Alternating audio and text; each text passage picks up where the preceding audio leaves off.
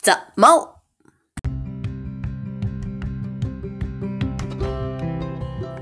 はい、こんにちは。ピンチはチャンス激励マダムのマオです。ということで、やっぱり今日ので、前回、えー前回、もう前回、この1個前がですね、2日前なんですけど、やっぱり昨日はね、収録できなかったですね。というのも、やっぱ友達が来てたんですけど、泊まりだったんですね。泊まりかけて友達が来て、で、2人で5時間でワイン2本開けながらひたすら語り明かすという 謎の生活をしてしまいましたが、いやー、久しぶりだったな。ね。で、その、今回はその、あの、その友達との話題からですね、あの、まあ、その友達との話題がいろいろですね、この、今回のこのザ・マオとかでも、あの、悩み解決でも、もうどっちにも使えそうな話題だらけだったんですけど、その中でも今日はですね、えっと、自分が正しいと思うことをしてると迷いがなくなるっていう話をしたいと思います。というのも、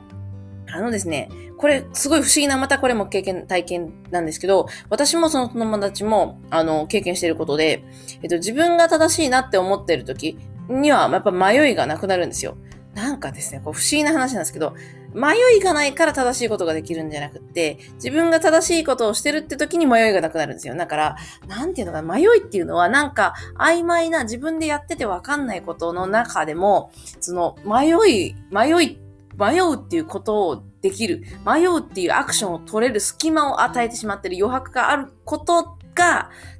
多分迷うきっかけなんですよ。っていうのもですね、ちょっと今ややこしい言い方したんですけど、えっと、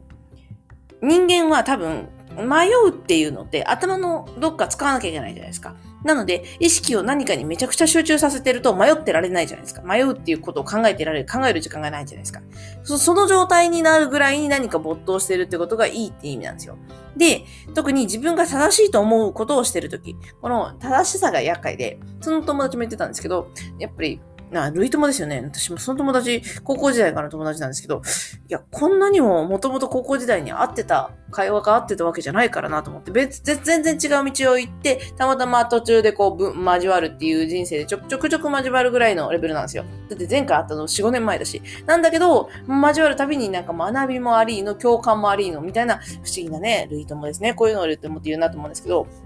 で、その友達と私はそれぞれ経験がつまり違うんですよ。趣味趣向も違うし、暮らしの仕方も違う、全然違うんですよね。でも、あの、なんていうか自分の中での人生の体験の中で感じたこととしては、その自分が正しいっていう、その正しさっていうのは相対的であるって話。誰かにとって正しくても、自分にとって正しくないものだってあるし、逆に自分にとって正しくても相手に正しくないものもあるんですよね。っていう、その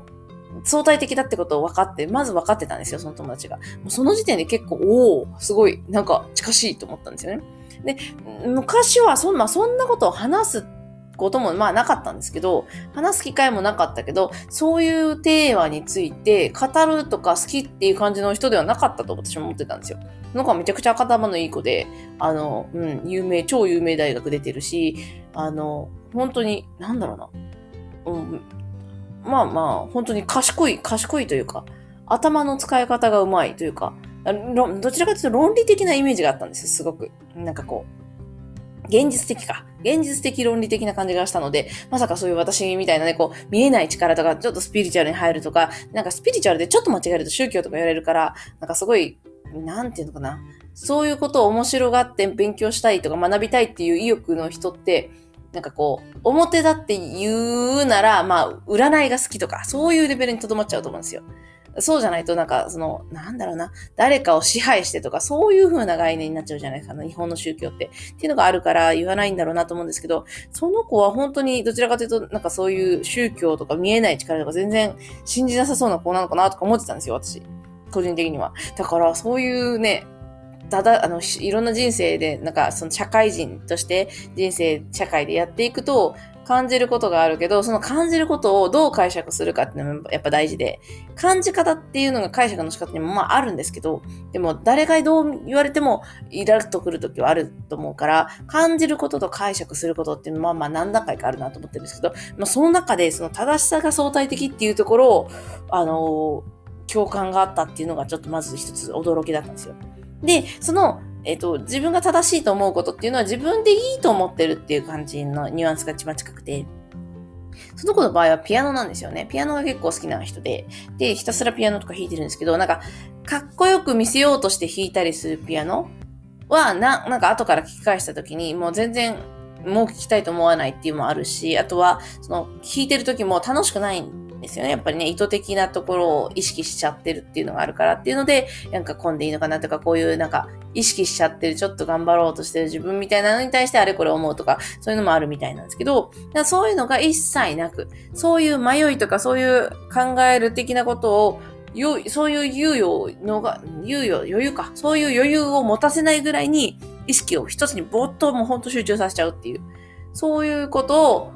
できる状態っていうのが、じゃあ何なんだって言ったら、やっぱり自分がいいなと思ってることをやってる時なんですよね。で、そこに、あの、その友達が言ってた表現は、流流れに身を任せるって言ってたのが、すごいしっくりきて、これの何回か前に、確か一体感の話したと思うんですよね。何かのものと一体感があるっていうのはすごい大事なことだっていう。その話もですね、実は彼女と昨日したんですけど、またそれも共感があって、もうびっくりして、もうあらゆること共感してるんですけど、そう、やっぱりやっぱ物事ってピアノで、その子の場合はピアノ、私の場合は会話かなって感じがしますね。人と会話をしてるときに、その流れが合ってる会話って、なんか、うん、別に合わせようとしての会話じゃないんですよ。なんかこ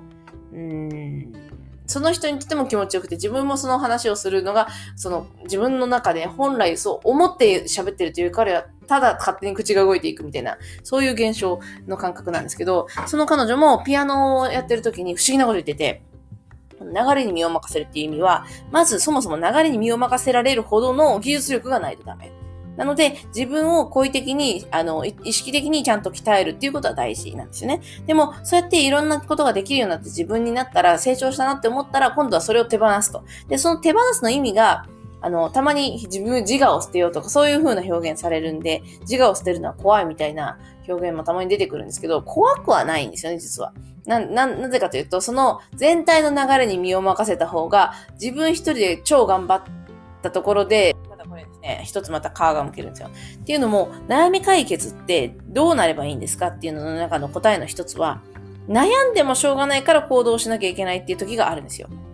うーん、言い方を変えると、悩むっていう行為をやる時間がもったいないだけで、実はやっていくだけで実は進みますよ。それ悩んだり懸念してる時間がもったいないだけで、実はさ考えなくていいことですよっていう場合があるんですよ。悩ん、もちろんそれ以外の場合の悩みもありますけど、基本はやっていく上で悩んだり迷ったりすることもあるんですけど、ただ、やってるっていうアクションがまず先に大事なんですね。だっていう意味では、その自分が正しいと思うことをしてると迷いがないっていうのは、実際に自分がやってみるっていうのの中で自分がどう感じるか、どう意識がこう向いてるかとか、あとは迷いに目が向いちゃうかとか、そういうところを自分で試すしかないんですよ。で、その自分を試していく中で、自分がやりたいことだったりとか、自分ってこういう人なんだっていうのがわかるとか、そういう自分発見みたいなものは、そういう途中、やってる途中で自分で理解できるようになってくるっていう感じなんですよね。その感覚があるから、すごいそういうの大事にしたいなっていう意味で、ちょっと今回のこの話題を出したんですけど、なんかちょっと取り留めもない話ですね。いや、でもね、本当にこの感覚、すごい大事だなっていうのを、改めてちょっと自分でな、自分の中で大事だと思ってたんですけど、あ、他の人でも大事って思う人やっぱいるんだっていうのはね、確信として今日持ってたのがすごい嬉しかったので、ちょっと今日はそれを話題にしました。というわけでですね、そうだな、明日。何にするかなもう、その、その友達との話題が、ちょっとネタ、ネタとしてめちゃめちゃいいのありまくって、ちょっとどうしようかなって感じなんですけど、まあまあまあまあ、明日は明日の風が吹くということでですね、今めっちゃ寒いですよね。台風来るってことで、気温も下がっておりますが、皆様体ご自愛くださいね。ということでですね、今日はそんな話をしてまいりました。えー、そうですね。明日はちょっと、うん、やっぱり明日の予告やめときましょう。うん、ということで、激励マダムの魔王でした。